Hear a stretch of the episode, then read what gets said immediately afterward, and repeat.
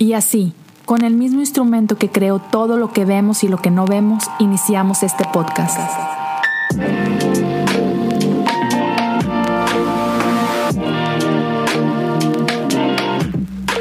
Bienvenidos a Cosas Comunes. ¿Qué onda, amigos? Qué gusto estar de regreso con ustedes con un episodio más de Cosas Comunes. Es ya el episodio número 152, si no me equivoco. Qué gusto que estén de regreso conmigo una semana más. Estoy muy emocionado de compartir esto con ustedes. Tengo tiempo ya que estoy apasionado por este tema. Ahorita me meto de lleno y sabrán de lo que voy a hablar, pero no quiero comenzar sin tomar un momento para agradecerles otra vez semana a semana por estar acá conmigo. Aprecio demasiado su tiempo. Gracias a todos los que me han estado buscando, platicando conmigo en redes sociales y todo este rollo. Muchas gracias. Muchas gracias a todos los que están apoyando económicamente en Patreon. En serio, muchísimas gracias. Gracias a todos los que están escuchando alrededor de América Latina. Me honra ver que sí, de lugares que ni me imaginaba estén escuchando. Gracias Perú, Ecuador, Chile y otros lugares, Colombia, que de repente me llegan notificaciones de gente de todos lados, Guatemala y así, y es no deje de volarme la cabeza. Así que muchas gracias a todos y gracias a los que me han estado buscando para pedirme las oraciones de lo que fue la semana bonus de La Cosa Tras de la Cosa. También eso me ha conmovido mucho ver la respuesta para estas pequeñas oraciones litúrgicas y es súper chido. Y de hecho, o sea, parte de lo que voy a hablar con ustedes el día de hoy tiene que ver con esto. Tiene que ver con liturgia, tiene que ver con tradición.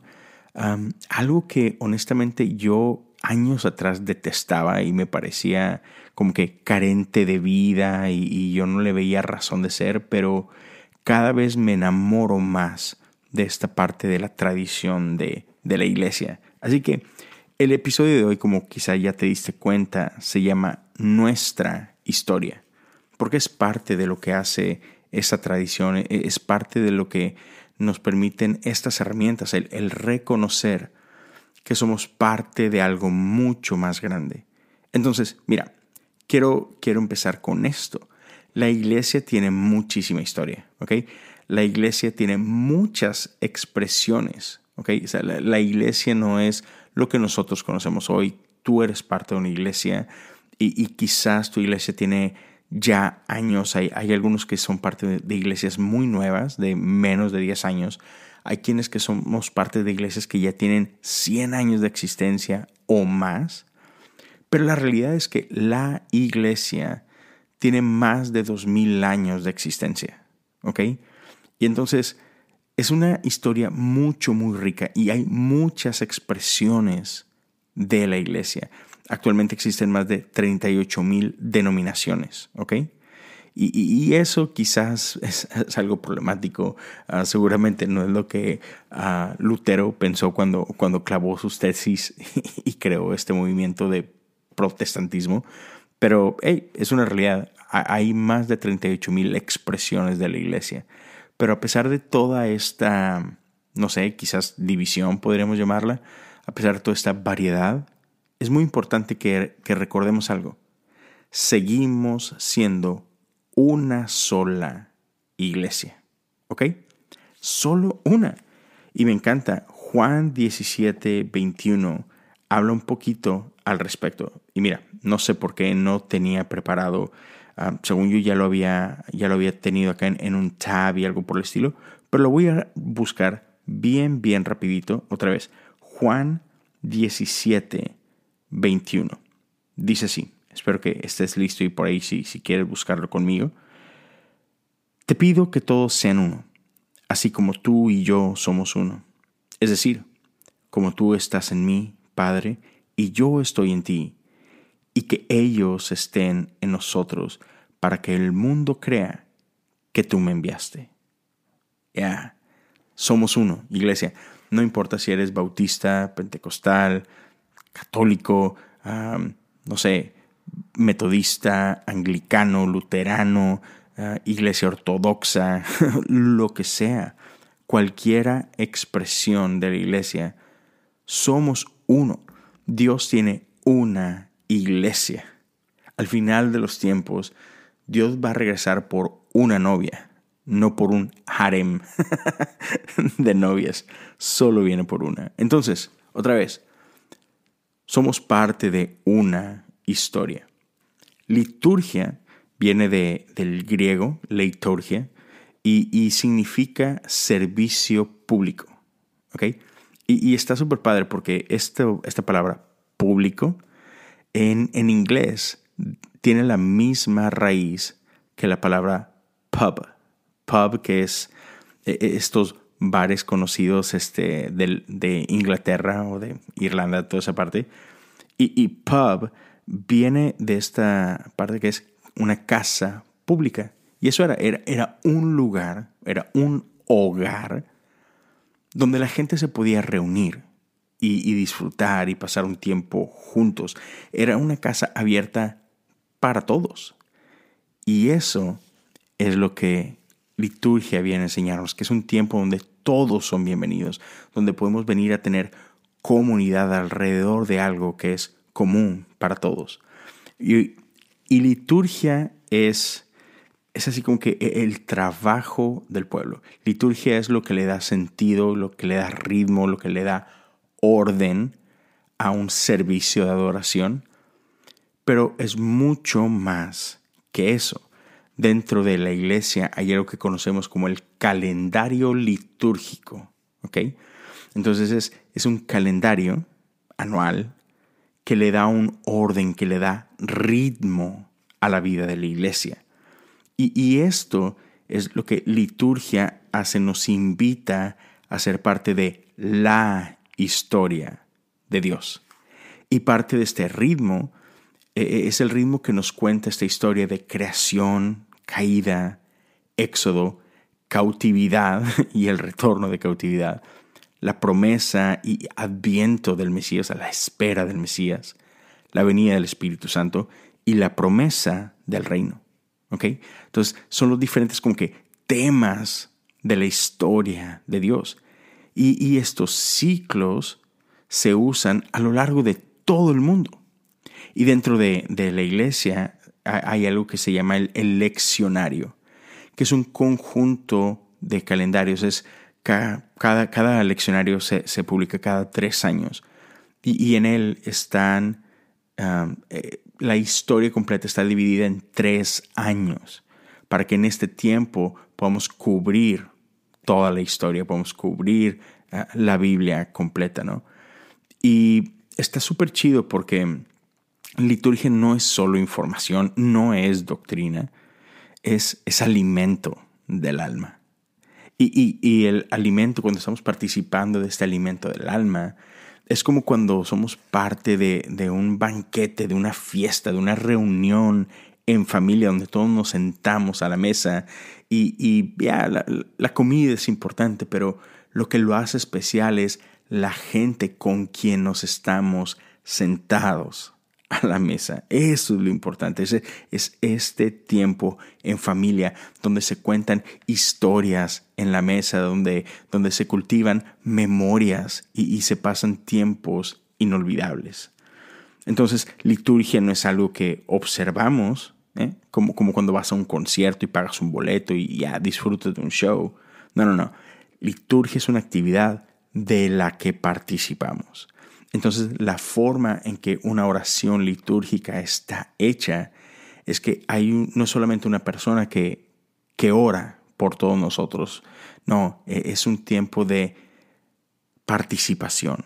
La oración está compuesta por alguien que ora una porción y después el pueblo responde a esa palabra. Es liturgia. Es un tiempo de participación. Es un tiempo donde todos tenemos algo que hacer. Somos parte de esto. Y la liturgia despierta nuestra imaginación también. Nos invita a ver el mundo con lentes nuevos. Eso me emociona tanto. Porque todos nosotros vivimos en un mundo individualista, en una cultura individualista donde todo se trata de mí. Sin embargo, liturgia nos recuerda que somos parte de una comunidad. Nos hace echar raíces en lo eterno. O sea, ponte a pensar en esto. Vivimos en un mundo que gira demasiado rápido. Vivimos en un mundo de Twitter y de Facebook y de Instagram y de stories que desaparecen a los 15 segundos. Snapchat más bien hace eso.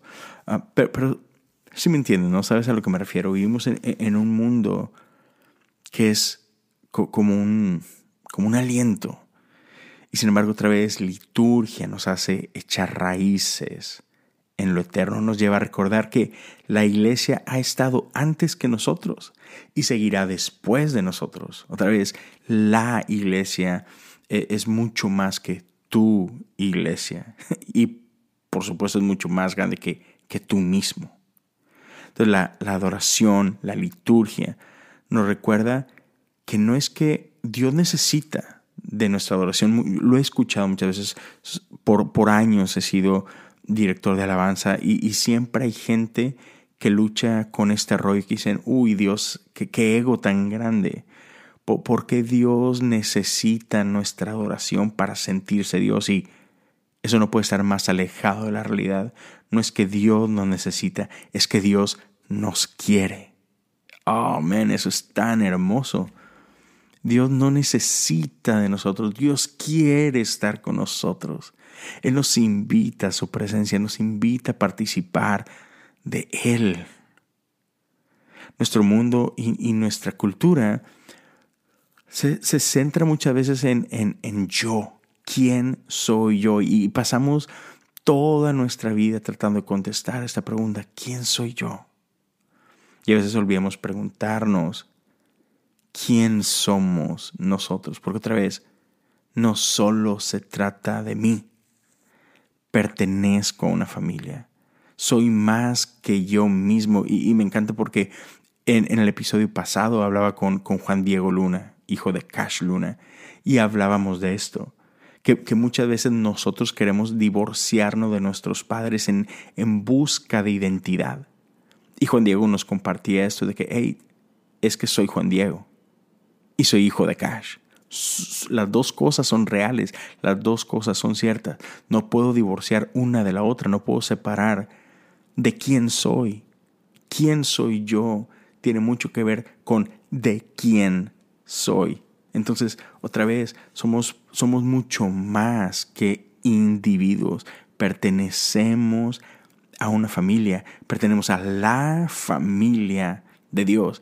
Y eso es algo que me encanta. Cuando leemos la Biblia a la luz de esta verdad, no estamos leyendo la historia de extraños. No estamos leyendo la historia de meros personajes.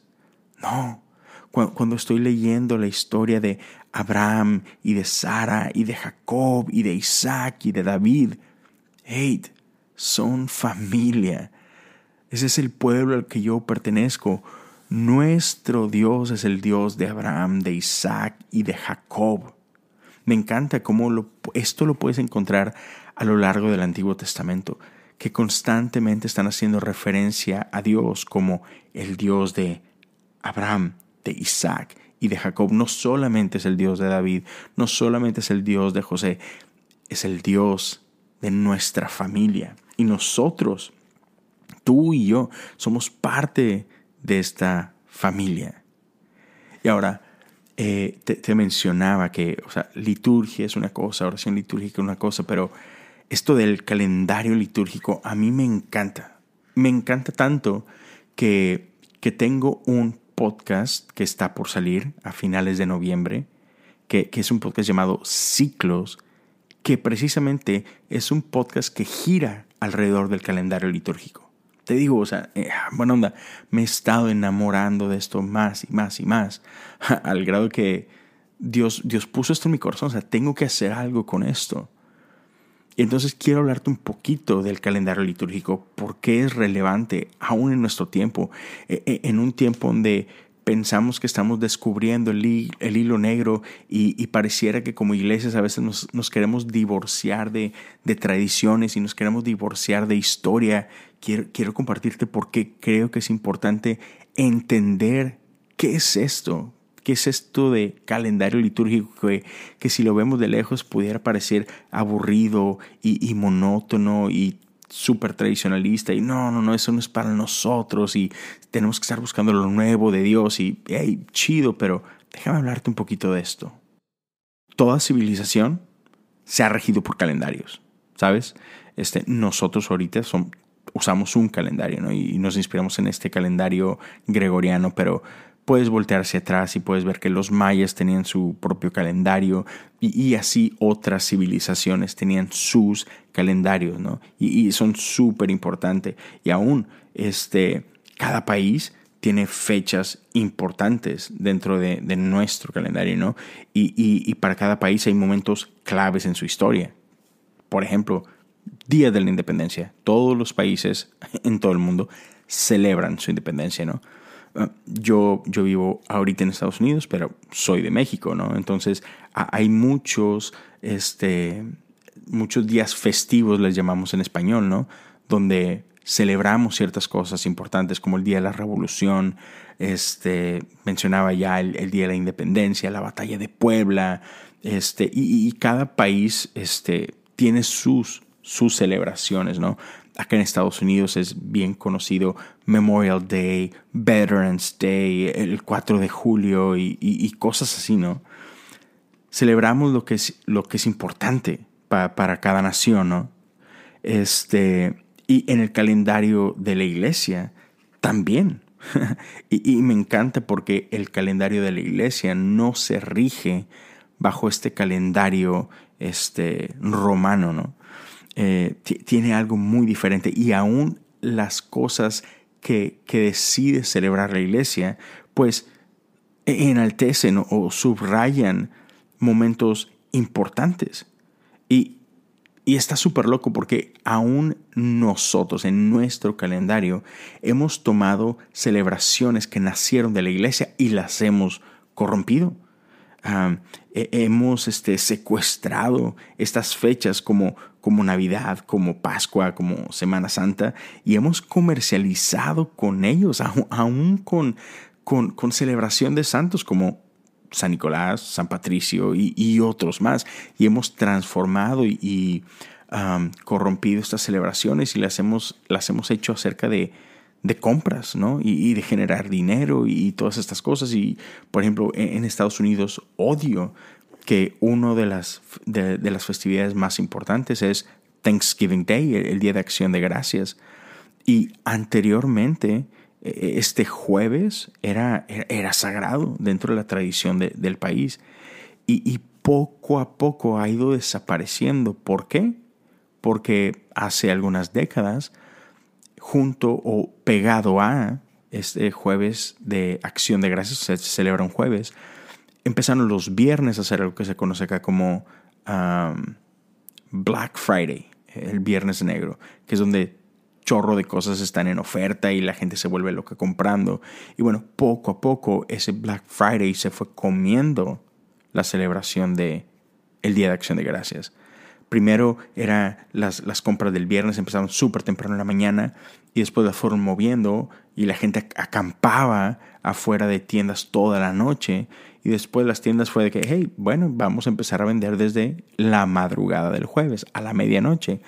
Y hoy por hoy, o sea, la realidad es que las ofertas empiezan desde el jueves y mucha gente se pierde de la belleza, de la tradición del Día de Acción de Gracias por estar buscando comprar una tele por unos dólares menos, ¿no? Entonces, nuestro mundo hace esto. O sea, todo gira alrededor de esta cultura de consumismo, ¿no? De venta y de yo y de qué más quiero y qué más puedo obtener.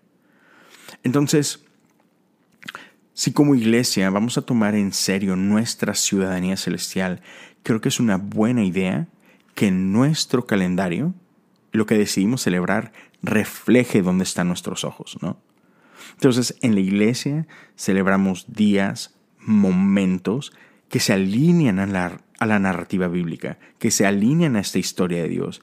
Y aún celebramos a héroes de la fe en lugar de estar celebrando a héroes de guerra o a presidentes o, tú sabes, celebridades de ese tipo. Por ejemplo, en lugar de celebrar el nacimiento de nuestro país, ¿sabes? Como los días de independencia, nosotros celebramos Pentecostés, que es el día en que nació la iglesia. En lugar de celebrar guerras, donde gente sacrifica sus vidas para matar por su país, nosotros celebramos el Viernes Santo, donde Jesús entrega su vida intencionalmente por todos, aún por sus enemigos, en lugar de matar a sus enemigos. Hey, ¿qué tal? Epifanía, no sé si has escuchado de esta celebración o de este día dentro del calendario de la iglesia. Es donde celebramos como iglesia la desobediencia de los magos, quienes prefirieron obedecer y servir a el rey, a Dios, en lugar de servir a Herodes, el tirano, el malvado, el violento. Y eso está loquísimo, es algo que me vuela la cabeza. Hay una celebración dentro de la iglesia que es sumamente mal entendida en la cultura. El 28 de diciembre se celebra el Día de los Inocentes. Quizás has escuchado esto, o sea, es un día donde normalmente se hacen bromas de todo tipo y aún cuando alguien cae en la broma, por ahí tenemos esta frase que dice, ah, inocente palomilla, que te dejaste engañar. Y, oh my God, o sea, no puede ser que hayamos corrompido de esa forma lo que la iglesia celebra el 28 de diciembre.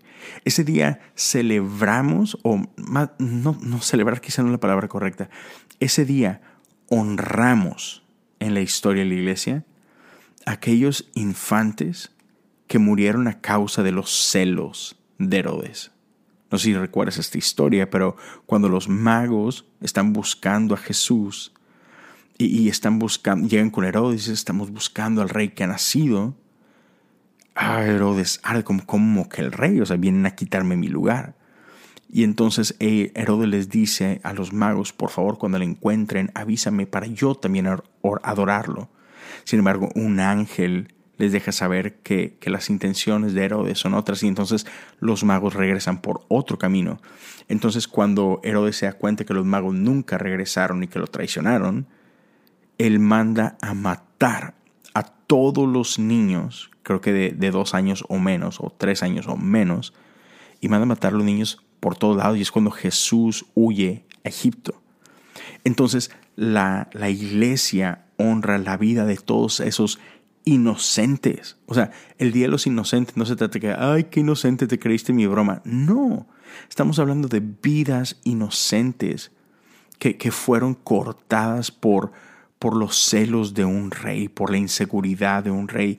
Y entonces, como iglesia, aún hoy en día, nosotros rendimos tributo y nosotros nos dolemos, o sea, tomamos luto por las innumerables víctimas, aún hoy en nuestros días, que han sufrido por el hambre de poder y por la avaricia de aquellos que están en el poder y que están sedientos de poder, están ciegos de poder. Y, amigos, Jesús vino a reordenar la historia. Sí, el mundo se conoce antes y después de él, pero tendría que ser mucho más allá de que, por eso estamos en el 2020.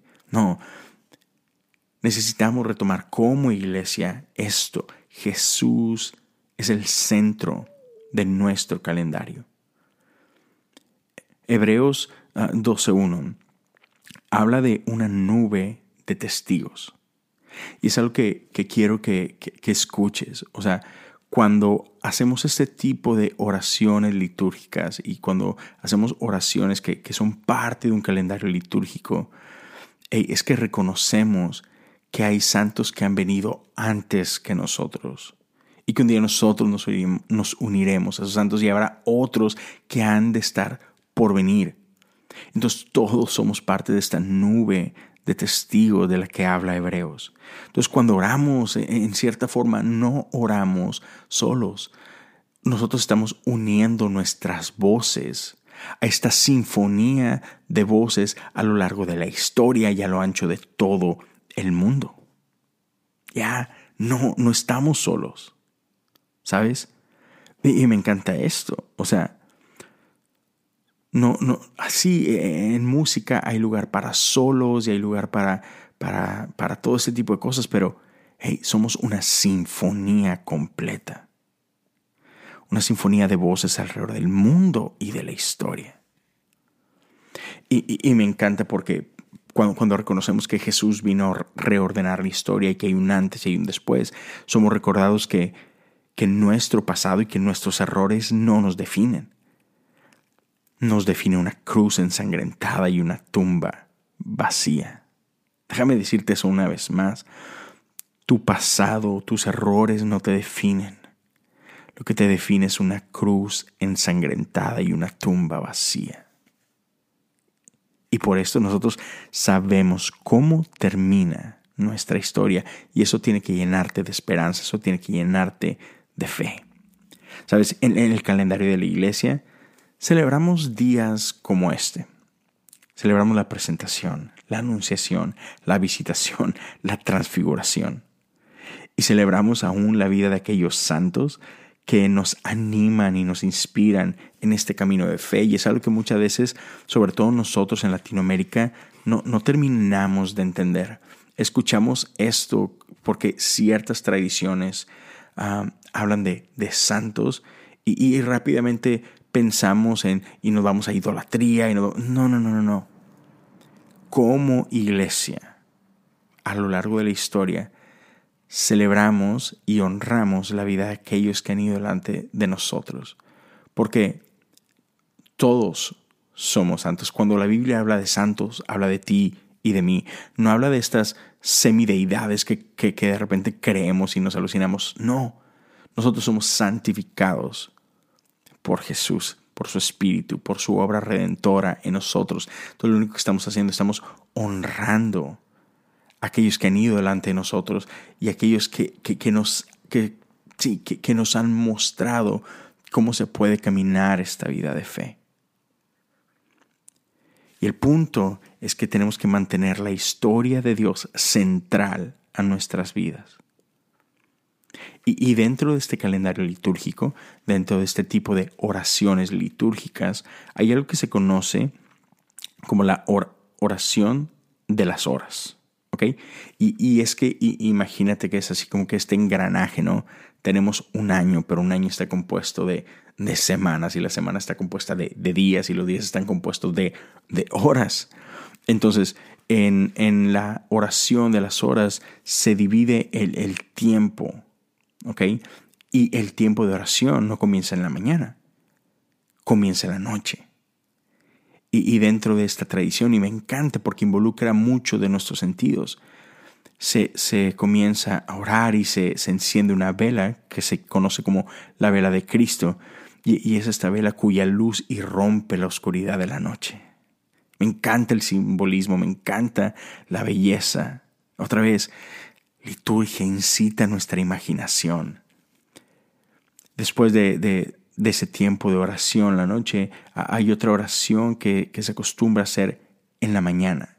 Y es una oración de resurrección, simbolizando la noche, este tiempo en que Jesús estaba en la tumba. Sin embargo, en la mañana, con el nacimiento del sol, es esta invitación a la resurrección. Y después, al mediodía, se hace otra oración donde en medio de nuestro día, de nuestra actividad, de todo lo que hacemos, tomamos un tiempo para centrar nuestros corazones una vez más, para recordarnos que todo lo que hacemos, lo hacemos por Él y para Él, que Él está en medio de todo lo que hacemos. Centramos nuestro día alrededor de Jesús. Y ese es un ritmo. Cada día tiene su ritmo. Noche, mañana, mediodía. Y con esto estamos simbolizando esto que Cristo ha muerto, Cristo ha resucitado, Cristo volverá otra vez. El día tiene tiene este ritmo y, como te decía, horas forman días, días forman semanas, semanas dan paso a los años. Entonces, comenzamos la semana con el domingo de resurrección. El jueves nos recuerda el día que Jesús reúne a sus discípulos y los prepara para lo que había de venir. El viernes vivimos el luto. El luto del sacrificio de Jesús. Sábado es un tiempo de espera, de preparación, que nos lleva una vez más al domingo de resurrección. Y esos son los días dentro de la semana, que, como te mencionaba, son parte de todo un año. Y dentro del calendario hay 8, llamémosle que 8 estaciones, 8 temporadas en el año, así como nuestro año tenemos 4 temporadas, verano, otoño, invierno, primavera. Los dije en un mal orden. Bueno, en la iglesia tenemos 8 temporadas. Y la primera comienza con Adviento, que nos prepara para la venida del Salvador. Navidad, celebramos al Príncipe de Paz. Epifanía nos lleva a recordar la luz. Cuaresma, el tiempo donde confesamos nuestra resistencia a la luz. Semana Santa, donde recordamos el sufrimiento de Cristo. Pascua, celebramos el poder de la resurrección. En Pentecostés, celebramos el nacimiento de la iglesia. Y después entramos en lo que se conoce como un tiempo ordinario. Un tiempo donde descansamos, reflexionamos y nos preparamos para lo que viene otra vez. ¿Ok? Entonces, así luce nuestro año. Este es el año de la iglesia. Y es un calendario que obviamente es diferente al calendario común. ¿Por qué? Porque decidimos darle importancia a otras cosas. Y sabes, o sea, esto no es una moda. Eso es algo que está enraizado en una historia milenaria. En un mundo donde vivimos de modas pasajeras, en un mundo donde vivimos en Twitter y en Facebook y en Instagram, donde las palabras se las lleva el viento, nosotros estamos enraizados en algo eterno, en algo milenario. Y nuestro calendario no inicia un 1 de enero. Nuestro calendario inicia con Adviento, 4 semanas antes de Navidad. Y es un tiempo de espera. Esperamos como una mujer embarazada que está por dar luz a esperanza. Nos recuerda que este mundo es una antesala de algo más, de algo eterno. Este calendario nos invita a traer el cielo a la tierra. Es parte de lo que me encanta de esto. Y así que con este calendario en mente, podemos ver todos los días como días santos. Y mira, tengo que hacer uso de inglés aquí, porque en inglés los días festivos, como les llamamos en español, en inglés son holidays. Y holidays viene de holy days, días santos. Y en nuestro mundo, la cultura del mundo, holidays son días feriados, días festivos, días en los que no trabajamos. Sin embargo, a la luz de esta tradición de la iglesia, entendemos que todos los días son santos, son holidays, donde no es que no trabajemos, son días donde descansamos en el trabajo redentor de Cristo para el mundo. Ya, sí, no sé, otra vez a mí me emociona. Entonces, esta oración y este calendario es un sistema comunal. Como te decía desde un principio, nos saca de esta mentalidad individualista. Nos recuerda que somos parte de algo más, somos parte de comunidad. Y mira, Quiero como que cerrar con esto, porque puedo escuchar como que alguna resistencia y esto, ¿no? Espérate, pero es que orar palabras que alguien más escribió, eso es rezar. Esas son vanas repeticiones y... No. Y mira, este tipo de oración, este tipo de adoración, no está divorciado de tu tiempo de oración personal, individual, porque hay lugar para eso. Y claro que es hermoso. Y lo encontramos en la Biblia. Tiempo en el que Jesús mismo se retiraba solo a orar. ¿Ok? Es válido, es necesario, es hermoso ese tiempo personal, íntimo con Dios. Pero eso no quiere decir que no hay lugar para este tiempo de oración en comunidad, con el colectivo. Y Jesús mismo nos lo enseñó. Cuando Él nos enseña a orar lo que conocemos como el Padre Nuestro, escucha el lenguaje que usa Jesús. Padre Nuestro, no es Padre mío, es Padre Nuestro. Y más adelante lo dice, danos hoy nuestro pan de cada día. Si escuchas este lenguaje de comunidad, y perdona nuestras ofensas, como también nosotros perdonamos a quienes nos ofenden. Líbranos del mal y no nos dejes. O sea, ¿te das cuenta? Estamos orando por nosotros, de esta familia a la que pertenecemos. O sea, sí, claro, no descuides tu tiempo personal con Dios. Por favor, no lo hagas. Eso es hermoso, eso es necesario.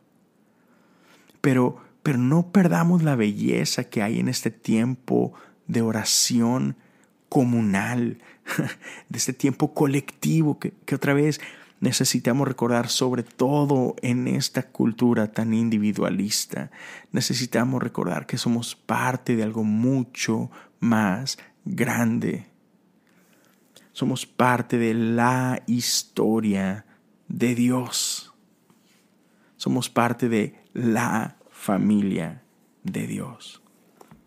Y te dejo con este último como que punto a considerar para aquellos que todavía duden y se sientan quizás incómodos en ser parte de algo así. Es raro cómo a veces tenemos resistencia cuando tiene que ver con ese tipo de oraciones que alguien más escribió y no sé cómo me siento orando las palabras de alguien más. Pero ¿por qué no nos sentimos igual cuando cantamos? No estás cantando tu canción, no estás componiendo una canción tú, estás usando la inspiración de alguien más y la tomas como tuya para dar tu alabanza a Dios. Y eso nadie lo cuestiona, nadie lo ve raro, todos vemos como que súper normal. Es lo mismo con oración. Hay ocasiones donde no podemos orar, donde nos sentimos orar, porque estamos pasando por momentos tan difíciles, estamos pasando por pruebas tan duras que a veces nos faltan palabras. Y cuando nos faltan palabras, cuando nos falta fe, podemos tomar la fe de nuestros hermanos. Podemos tomarnos de la fe de nuestra familia y podemos usar sus palabras como si fueran nuestra, porque somos parte de algo mucho más grande. Y eso es lo que quería compartir contigo. Otra vez algo que Dios ha estado poniendo fuerte en mi corazón. Y creo que es súper válido, creo que es súper hermoso, creo que hay mucha historia ahí. Y por lo mismo, como te mencionaba, he estado preparando un podcast completamente nuevo que se llama Ciclos, que va a lanzar el 29 de noviembre, que es el primer domingo de Adviento. Y será muy semejante a La Cosa Tras de la Cosa. Serán devocionales diarios, acompañados de una oración que podemos hacer juntos y que va a ser un tiempo de preparación. Adviento nos prepara para Navidad. Entonces, este podcast, Ciclos, nos va a ir llevando a través de este calendario litúrgico que te acabo de hablar. Nos va a ir llevando por Adviento, Navidad, Epifanía, Pascua, Cuaresma, Semana Santa, Pentecostés. Ya estoy muy emocionado. Espero que te sirva la cosa tras de la cosa. Ya para cuando este podcast está saliendo, este viernes, ya terminó. Ya fueron sus 4 semanas y aparte una semana bonus de oraciones litúrgicas. Entonces irá a descansar. Si no lo has escuchado, te invito a que lo puedas escuchar. Lo encuentras en Spotify, lo encuentras en Apple Podcasts. Igual, Ciclos ya está disponible en Spotify y en Apple Podcasts. Ya hay un primer episodio que es un pequeño trailer. Ya lo puedes ahí, ya te puedes suscribir, ya le puedes dar follow para que cuando salga, empiecen a salir los episodios, puedas disfrutarlos. Entonces te invito a que por ahí le des follow, que te suscribas. De misma forma, te invito a que le des follow a Cosas Comunes en Spotify, que le des subscribe en Apple Podcasts, que le des un review por ahí, que le des las estrellas que tú consideres. Y cualquiera de los podcasts que yo tengo 4, Cosas Comunes, Me lo dijo un pajarito, La cosa tras de la cosa y Ciclos, del que te estoy hablando. Hey, si algún episodio te ha bendecido, la verdad me encantaría que lo compartieras en tus stories. Taguéame, déjame saber qué de ese episodio fue de bendición para ti. Y no dudes en mandarme algún mensaje, platicar. Me encanta hacer eso. Me encanta poder interactuar con la comunidad que se ha formado alrededor de estos podcasts. Entonces, una vez más, gracias por haberme escuchado. Espero que este episodio te haya sido de bendición. Si tienes alguna duda, algún comentario, no dudes, mándame un DM en Instagram o en Twitter. Me encuentras como Leo Lozano HOU. Y en serio, me encanta platicar con ustedes. Así que no lo duden. Aquí seguimos. Nos vemos, nos escuchamos la próxima semana con el siguiente episodio. Cuídense todos. Que tengan una increíble semana. Dios me los bendiga.